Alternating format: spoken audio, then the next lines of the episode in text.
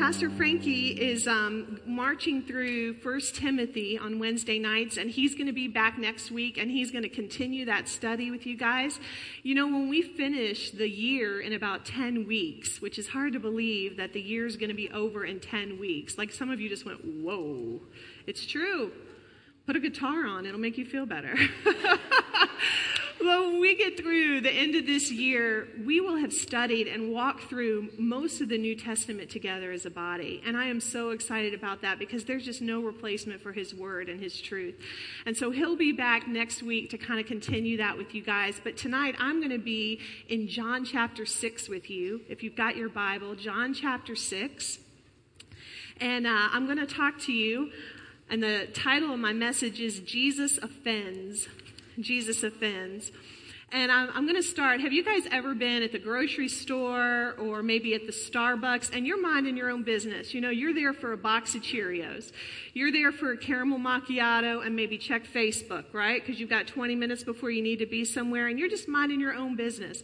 And you overhear a one sided conversation because you can't hear who that person's on the phone with. You just hear their part. And it sounds something like this.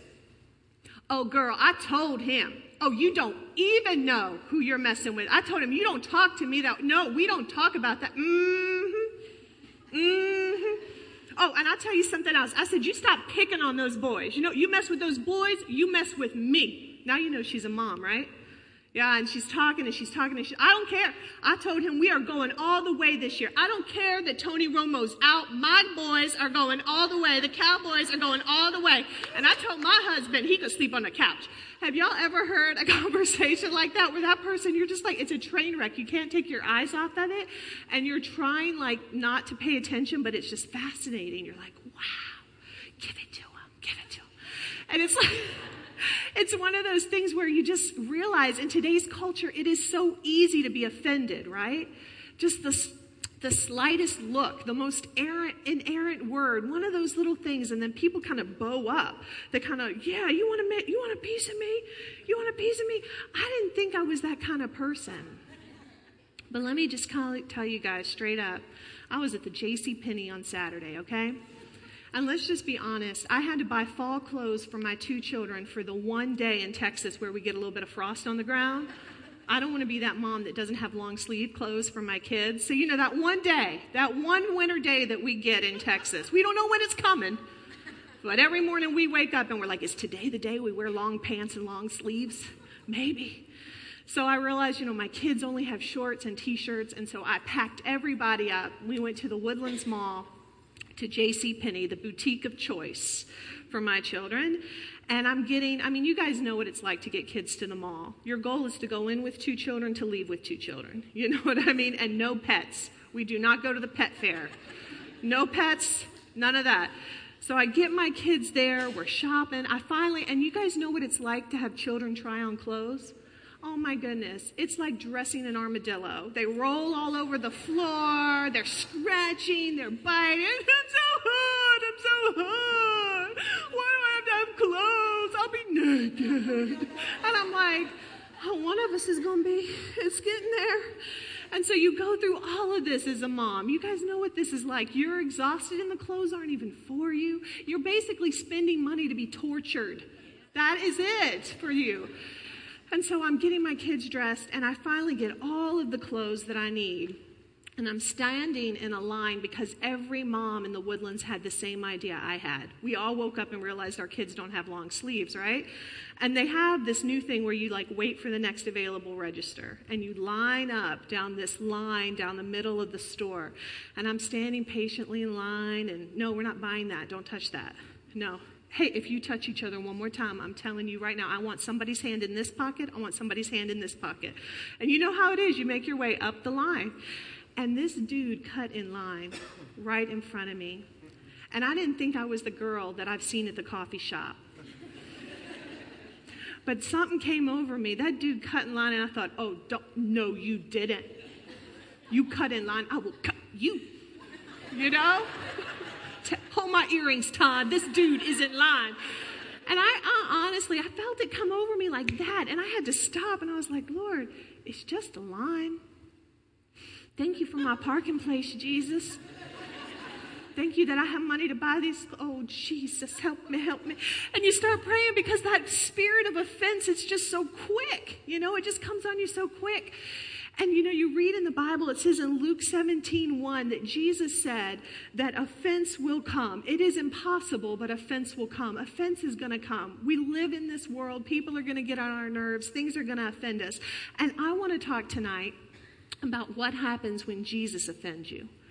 Because we expect other people to offend us. We expect that, you know, somebody's going to cut in line. We expect that somebody's going to give us the wrong change. We expect that somebody's going to think we're old enough to be their mother. Like, we expect all of that. But what happens when Jesus offends us? What's our response to that? And I'm here to tell you that there will be a day, if it hasn't already happened, it will happen, that he will offend you. You know, you look in the scripture, Jesus offended Mary, his mother. You guys remember the scene where Jesus is preaching and Mary and the brothers come and the house is so crowded that they can't get in and they send a message to Jesus. Hey, tell Jesus his mother and his brothers are outside. And Jesus sends a message back that says, Who is my mother? Who are my brothers? But those that do the will of the Father. I can tell you right now, Mary, if I had been Mary, I'd have said, You tell Jesus I'm counting to three. who is my mother? Your mother's standing right here, son. That's who your mother. And she, you know, the scripture doesn't say what her response is, but she never saw her son and she walked all the way back home. You know, her heart hurt. You know, John the Baptist is ministering and then he's thrown into jail, and his disciples send a message to Jesus Are you the one we've been waiting for? Or should we expect another? John's expectations are not being met. He's not sure. You know, is Jesus, is this the message? Jesus, you're the one, right? You're the one. And there's something in his heart. Peter, after the resurrection, Jesus is in heaven. Peter is ministering and preaching in the New Testament church, and Jesus comes to him in a vision and shows him all of this food to eat. And Peter says, No, no, no, no, no, no, I'm not going to eat any of that. No, that's unclean. I'm not going to eat any of that. I'm even offended that you would even ask me. No, no, no, no, no. And Jesus has to say, No, Peter, what I have made clean is clean. Yeah. Take and eat. So there comes this point. If Jesus offended Mary, John the Baptist, and Peter, it's a matter of time before he gets to one of us, okay? And how you respond to that offense affects everything. How you respond to that offense affects everything. So we're going to be in John chapter 6, verse 60 tonight. And I'm going to read tonight from the Amplified Bible. And it's going to be on the screen, so if you don't have your Bible, don't worry about it. We're going to put it up on the screens for you. And the verse here says, When many of his disciples, everybody say many, had heard this, they said, This is difficult and harsh and offensive statement. Who can be expected to listen to it? But Jesus, aware that his disciples were complaining about it, asked them, Does this cause you to stumble or take offense? What then will you think if you see the Son of Man ascending to the realm was where he was before? It is the Spirit who gives life. The flesh conveys no benefit, it is of no account. The words I have spoken to you are spirit and they are life, providing for eternal life. And then you jump down to verse 66. It says, As a result of this, many of his disciples abandoned him and no longer walked with him. When Jesus offends. So we're going to unpack that a little bit tonight. The first thing, I've got three points for you. The first one is the crowd. Let's talk a little bit about the crowd. It always surprises me. I always think about when I think about Jesus' disciples, I think he had 12 guys, right? But the Bible actually tells us he had much more, many more than 12. He had many, and many is a lot. Many's not some, many's not a few, many is many. There's another scene in Scripture where it says he sent 70 out to be missionaries and gospels, and he gave them instructions on how to do that. So we know he at least had 70, and in this scene, he has many.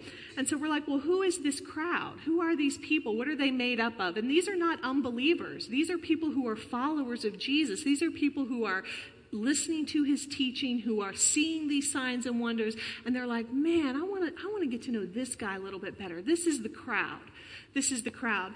So if you look at the whole chapter, of John chapter 6, we know this crowd. First of all, Jesus starts attracting and drawing people to himself because in verse 2 it says that they saw miraculous signs performed on the sick. So when people start getting healed, when people start getting delivered, Jesus starts attracting these people because people are like, wait a minute, that guy couldn't walk before now. Wait a minute, that guy couldn't see before now. And so people are being attracted to this work that is in, that is in their midst and among them. And then Jesus says, okay, well, this same crowd that's been attracted by these signs, all of a sudden they get hungry. And so it's 5,000 of them, and he feeds the 5,000. Same crowd, same town. And so it's grown to now it's 5,000, and he feeds them with five loaves and two fish. So now they've seen amazing signs and wonders. Now they've actually been fed physical food and seen another miracle. And then they say, well, surely this is a prophet. So now they have a realization this guy isn't just some dude, this guy is a prophet. There's a prophet among us. And so then Jesus goes, you know what? I'm done here in this town. I'm going to send you guys on to Capernaum. I'm, I'm going to come along a little bit later. And the crowd is smart because they realize there's only one boat in town. And Je- they see Jesus send his disciples off in the boat. But the crowd doesn't get worried because they didn't see Jesus get in the boat. So they think that's fine. Send your people on ahead. What we're interested in was in is what you are doing, Jesus. So Jesus goes off by himself to pray, and you read in chapter 6 that he walks across the water during the night in the middle of a storm to meet his disciples on the other side. Well, the people in this town wake up and they're like, wait a second. We saw the disciples go, and now Jesus isn't to be found anywhere. There were no boats. How did the dude leave town? There's great wilderness and mountains on either side of the town. Are you telling me the guy, this man just walked on the water in that storm? And so they realize more boats come into town. They get on these boats. Jesus had groupies. You know, those people who follow the band town to town? These guys jump on boats and they start rowing to Capernaum because they're like, man, this guy is doing signs and wonders. This guy fed us. Now, this guy walked on water. How did he get out of town? And they meet him in Capernaum. And what the scriptures we just read is where they meet up with him in Capernaum.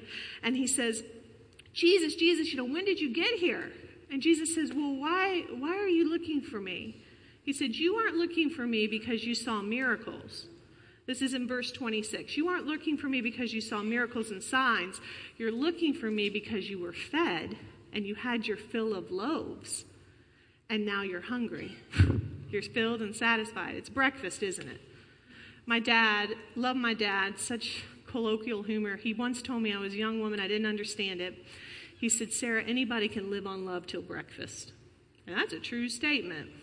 Oh, honey, all we need is each other until breakfast comes. And then we need a little bit of toast and some peanut butter and jelly, you know? And so these guys woke up and they were hungry. And that's why they went to go search out Jesus. And they said, Jesus said, Look, you're not looking for me for the signs. You're looking for me because you need a meal. And they said, You're right. So tell us, in verse 29, he says, Tell us, what do we need to do, Jesus? And Jesus says, Do this thing. He says in verse 29, This is the word that God asks of you, that you believe in the one whom he has sent, that you cleave to trust, to rely, have faith in his messenger. And Jesus goes on to teach them, and he says in verse 56 He who feeds on my flesh and drinks my blood dwells continually in me, and I, in like manner, dwell continually in him. So let me just stop for a minute. You got this crowd that's been chasing Jesus for a whole chapter of the Bible. They've been chasing Jesus while he does these miracles. They've been waiting and they've been fed by Jesus. Then they realize he leaves town and they chase him across a lake. And they finally get to him and they're like, you know what? You're right. You are more than just signs. You are more than just wonders. You are more than just a guy who can miraculously feed people. Tell us, tell us, what do we have to do? What do we have to do to be a part of you? What do we have to do to follow you? Because there's something in you that we just know we've got to have. And Jesus says, You're right. Believe in me. Trust in me. And because they're so hungry and because he's been feeding them, he says, Look, the way you prioritize a meal, the way you just rode across the lake to hope that I would give you breakfast, you need to prioritize me in that same way. You need to hunger for me like you hunger for the bread and the fish I just gave you. Because I got news for you. I've got something that will satisfy you beyond your wildest imaginations. And he says, So if you will eat my flesh and you will drink my blood, you will dwell in me and I will dwell in you continually. He says, That's the proposition I have for you. And their reaction was they were offended. They said, Who can, what?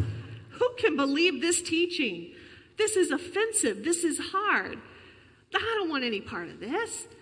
I will tell you, there are so many believers today, guys. We, we want to take Jesus as our Savior because we want to drink of the cup of salvation. We want to drink the cup of healing. We want to drink of the cup of eternity. And that is a gift for us. And it's there. And I want you to drink long and hard.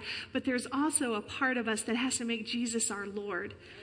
And in America, it's hard for us to wrap our heads around lords because we don't have a monarchy. We don't have people who tell us what to do. We like debates. We have presidential debates. We got 400 people running for president right now. 400. I tell you what, it is scary. It is scary. But we like debates. We want people to duke it out. We want you to prove to me why I should follow you. Why do you want to earn you need to earn my vote. Well, I'm here to tell you Jesus doesn't need to earn anything from you. And we have to make him our Lord. And that means when he says goes, and we just receive it and we say, You want me to dwell continually with you? I'm in. But these folks were like, mm. You know, there'll always be this time where you get the conflict. Where you get the conflict. Jesus had a megachurch. I love that. Jesus had a megachurch. He had over 5,000 following him. And it says that many turned away and couldn't take the offense. You know, my second point tonight is we know what the crowd was. The second point is that you always come into a conflict. You will always have a conflict when it comes to Jesus. And conflicts come in two shapes. The first is that it's something that we don't want to give up. It's something we don't want to give up. And I'll tell you a great example or a great illustration of this is in Matthew 19. Just make a note and you can read it when you get home. It's the story of the rich young ruler. This man comes to Jesus, very young man, and he walks up to him and he says, What must I do to have eternal life? The same thing the crowd asked. Tell us what we have to do. And Jesus says, Well, you know, um, keep the commandments. And he says, Which commandments? And the young man is listening like with bated breath. He wants this. He wants what Jesus has to offer him. And Jesus lists off the commandments honor your mother and father, you know, obey the Lord, all of these commandments. And the young man says, I have done that. I have kept those from my very youth. Check, check. And I know Jesus at this point is looking into those, that man's eyes and he is combing his soul over. And he says, You know what? Sell everything you have and give it to the poor. And come and follow me and be my disciple. Yeah. This man, this young man, got the invitation to join one of the twelve. He was the 13th disciple. You know, you and I will come to a place where we say, Lord, I want what you have for me. Lord Jesus, I want eternity. God, I want your peace. I want your love. I want your wholeness, Father God. And Lord Jesus, what do I have to do to obtain this? And the Lord will comb your soul over just like he combed over the rich young ruler, and he'll say, Give up this thing. Because it's not money for all of us. Maybe it's a relationship. He's like, give this thing up. This thing is more important to you than I am. Or maybe it's a habit. Give this thing up. You go to this thing for comfort. Come to me for comfort. Maybe it's your marriage. You need to work harder in your marriage. You need to hold on to your husband. You need to honor him. You're like, he doesn't earn it. He doesn't deserve it. The Lord says, do it. Do it. Do this one thing. Do this thing that you have put on a pedestal above me. For the rich young ruler, it was the money. And the rich young ruler looks back at Jesus and says nothing. Scripture says he went away sad.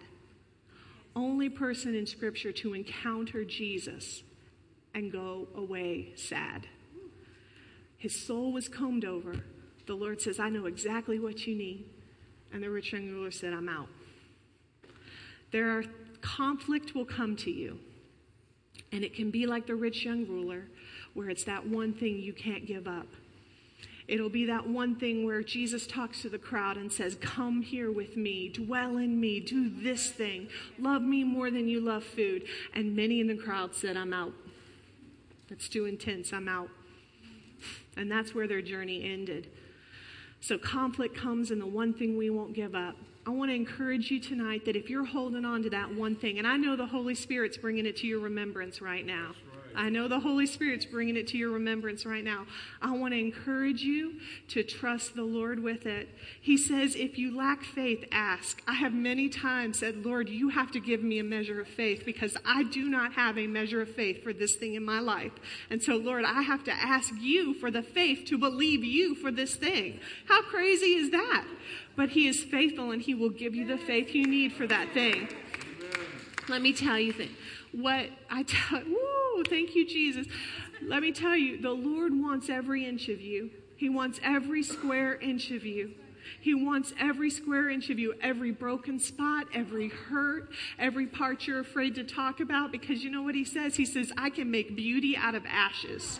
I can make beauty out of ashes. You can have a cup of ashes and hoard your ashes, or you can have something beautiful. You can have something beautiful. He says, I will give you joy for mourning. I will give you the oil of gladness. And sometimes you and I, we're sitting there, we're like, no, no, I'll keep my ashes. I'm here to tell you, friend, ask the Lord. Ask the Lord for the faith. Ask Him for the courage because He's right there and He wants to make the trade with you today. Every square inch of you, every square inch of you. So that conflict comes to us when there's that one thing it's hard for us to give up. And the other part of the conflict is, is when we have that thing that just won't go away. We're like, man, you know, Pastor Frankie says it this way. He says, Do you ever just want a new problem? You ever just tired of the same problem you've been having forever? Like, Lord, I'm tired of being broke. Could I just be like, I don't know, tired instead of just broke? You know, could you give me a new problem to have? Because we just get so worn down by it. And there's sometimes it's not a matter of what we won't give up. It's like, gosh, what won't go away? I've just got this, this thing. I've got this, this burden. And I, there are as many situations in this room as there are people. Everybody here has a different thing. Paul had a thing. Actually, in Second Corinthians, it says, in Second Corinthians, uh, I think it's 7, it's actually 12, 2 Corinthians 12, Paul has this thing, and we don't know what this thing is, right? But it says, concerning this, I pled with the Lord three times that I might, that it might leave me. Three times. I would think that if Paul asked for anything, Paul would get it. I mean, when you get up, beat up for Jesus, you get certain privileges. You know what I mean? When you raise people from the dead, I think when God asks you for things or when you ask God for things, you've got like a little quid pro quo going on. So if Paul asked for it, I, I would think that he'd get it. But he says, three times I pled with the Lord. And the Lord said to me, My grace is sufficient for you. My loving kindness, my mercy are more than enough always available regardless of the situation. My power is being made perfect and complete and shows itself most effectively in your weakness. I got to tell you something. When Paul's sitting there and I'm like, well, what was this problem that he has? I don't know what your problem is today. Paul called his problem a messenger from Satan. Like there's hangnails, that's a problem there are messengers from Satan, like two totally different scales of problem. You know what I'm saying? You know, sometimes I can't button my pants. And then sometimes my car won't start. Two totally different situations and elevations of problems. But what Paul says is he says this problem is a messenger from Satan. It's not from God. It's not something that it's like, well, God sent me this and God sent me this. No, it is a problem you have because you have air in your lungs and you live on this earth. It is a problem you have and you contend with. But God says to us today, He says, My grace is sufficient for you. My all surpassing power can be made perfect in your weakness. And Paul says, I'm okay with that. The Amplified Bible says that his grace is like a tent pitched over us where His glory can dwell. Let me tell you something. If I've got a problem in my life and it means that God is going to pitch a tent over everywhere I stand and His glory is going to dwell in it, now I can live with that. I can live with that. I can live with that. You know, I love the way that the Bible says that your weakness gives me a place where I can show myself strong all of a sudden your weaknesses aren't weaknesses anymore. All of a sudden your weaknesses are places where you know God has to show up. And when has He never shown up? There are times where I walk into a meeting, there are times where I walk into a situation in my family, and I'm like, Lord, you know, if I could move the needle on this thing, I would have moved the needle on this thing six months ago. But there are some things only you can do. And so, Lord, I am weak in this area, and you have got to show up. And I'm here to tell you, church, He does every time. He does every time because that's like, you know what? I've been waiting for you to say that, Sarah. I've been waiting to show someone who I can prove myself strong in. I've been waiting for a situation where your life can be the gospel somebody reads. Your life may be the only Bible somebody ever sees and reads. And they go, Oh my gosh, do you, can you believe what Sarah, I don't know what happened to her. She went from zero to hero. How did that happen? And I'll say, but God. but God. How did you guys afford this house? Jesus Christ. Thank you, Lord. How are your children so loving? I will tell you they are as fallen as the next guy, but we have the Holy Spirit in our house, and He is making our hearts come together. Well, how is it that you and Todd love each other? A lot of prayer. A lot of prayer. You know what I mean? And you've got that area of weakness in your life. And this is the thing the sin that you are most defensive about is the most destructive. That's what our pastor told us. There are things you don't want to talk about because you are defensive about them. And it is the most destructive in your life. And Jesus is like, if you will come and talk to me about this, I will make you strong in this area because you can't be strong on your own. But I tell you, I can show up. I can show up and make a difference. And that's the choice we face with conflict. Some things we don't want to give up, some things won't go away.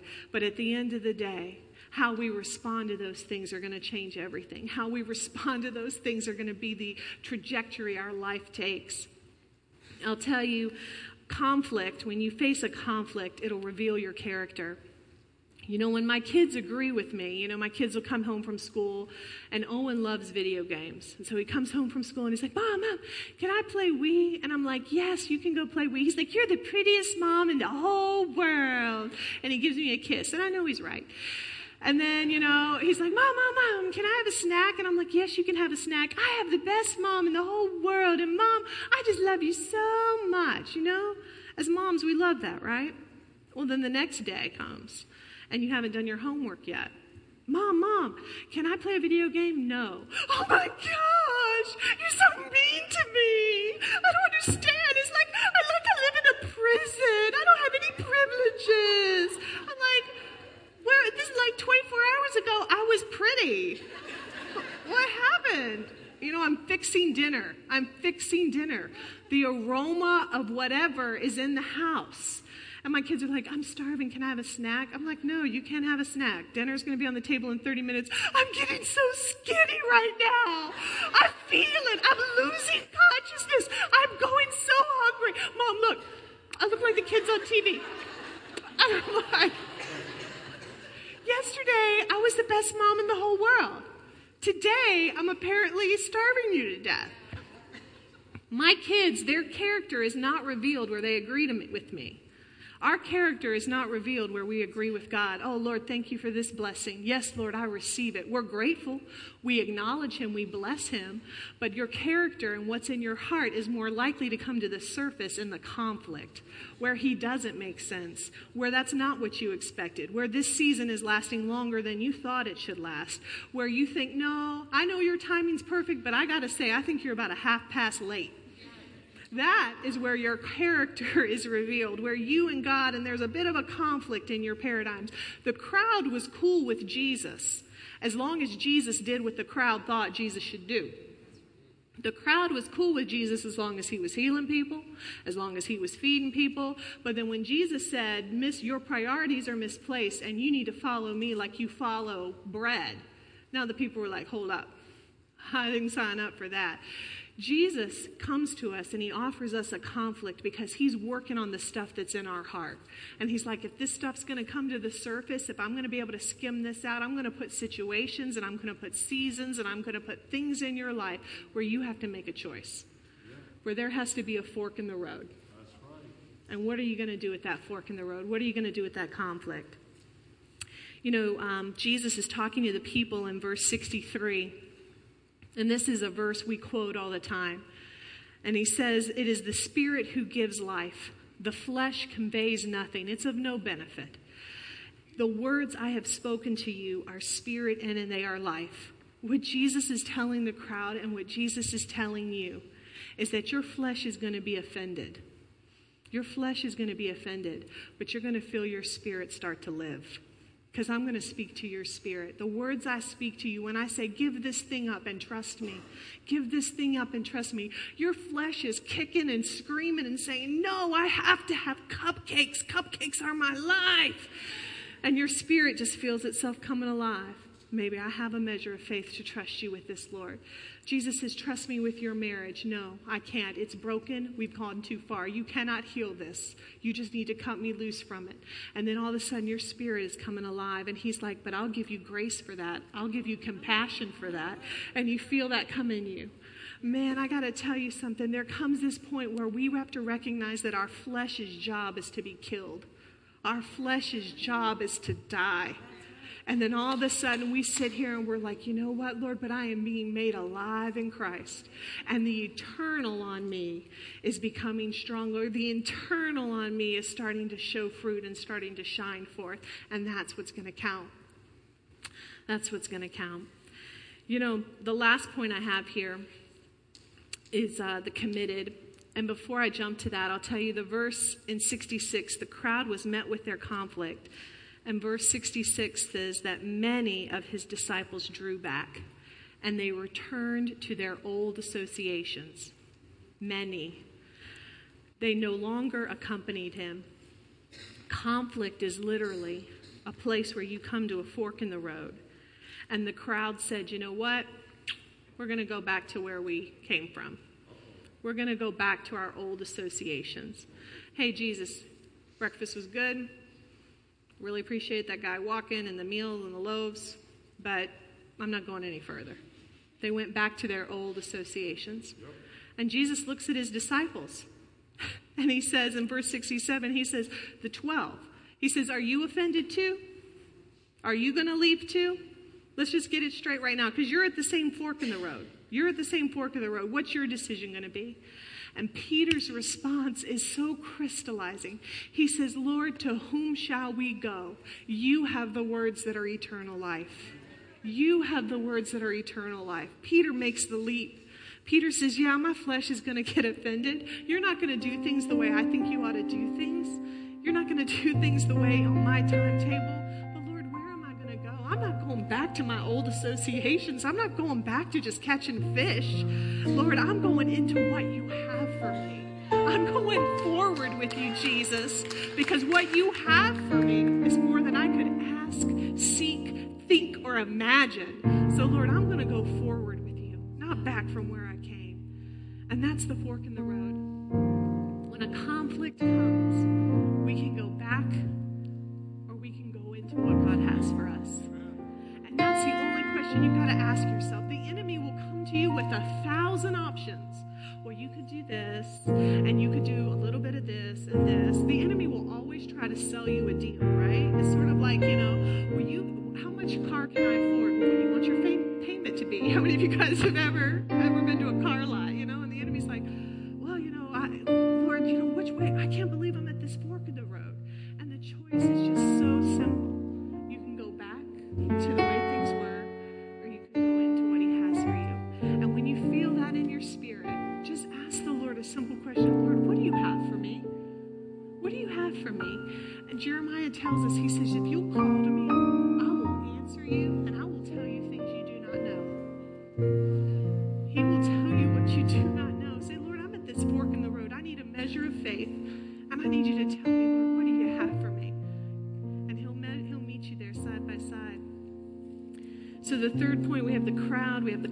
And then we have the committed.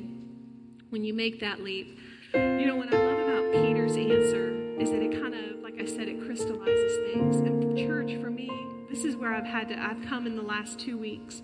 I've come to this realization of either all things work together for my good or they don't. And all means all. And that's all all means. All things work together for my good or they don't. God, either you are good and your will for my life is good or it isn't. And I am believing that you are a good God. I am believing that you are a good God, that your word is true and it is for me. God, I'm believing that you wake up every day. He doesn't go to sleep, but he gets up every day in our context and he makes intercession for us before the Father. God, why would you pray for someone? Why would you believe for someone that you didn't care about, that you didn't love about? Why would you go before the Father and make intercession for me if you didn't care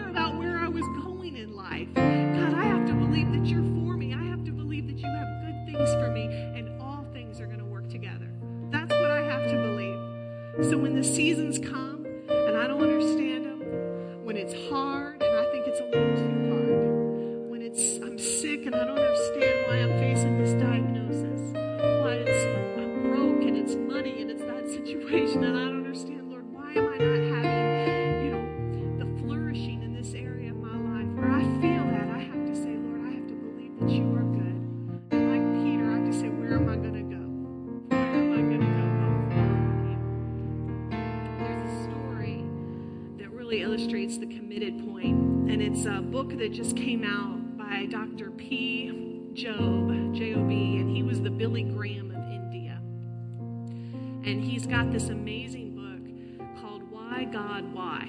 And I haven't read the book, but I just saw this excerpt.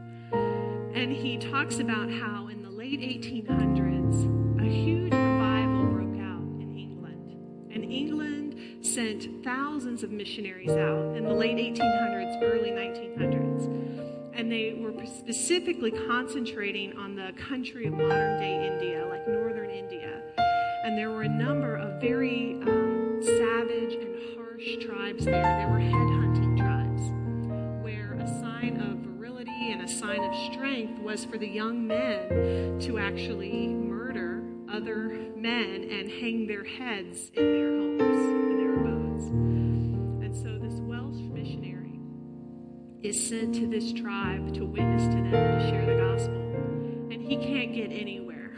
He tries and he's preaching and he's trying and he's witnessing, and he can't make any inroads in this tribe. But he manages to witness to one man and his wife and his children, and they become believers in Jesus Christ. And he has this one inroad into this tribe, and this man and his wife and his children start witnessing to their fellow villagers, and people start getting saved. People start getting saved in this village with this one man. It started with this one guy. And the chieftain hears this report, and it's very troubling. He's very upset that people are coming to know Jesus. And he assembles the village together, and he drags this man and his children up, and he says to the man, Renounce Jesus Christ, or we're going to execute your children.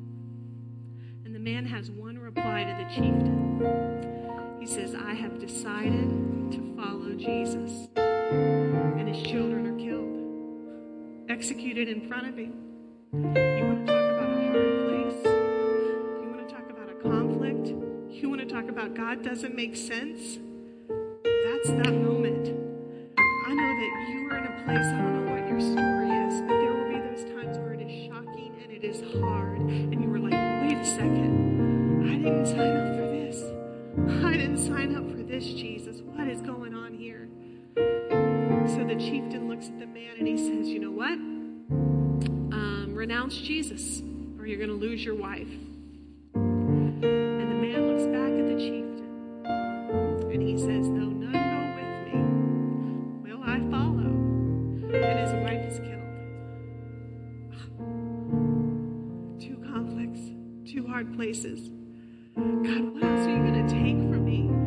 God, I thought this place was secure. I thought you and I had an understanding that you could have my whole life, but this.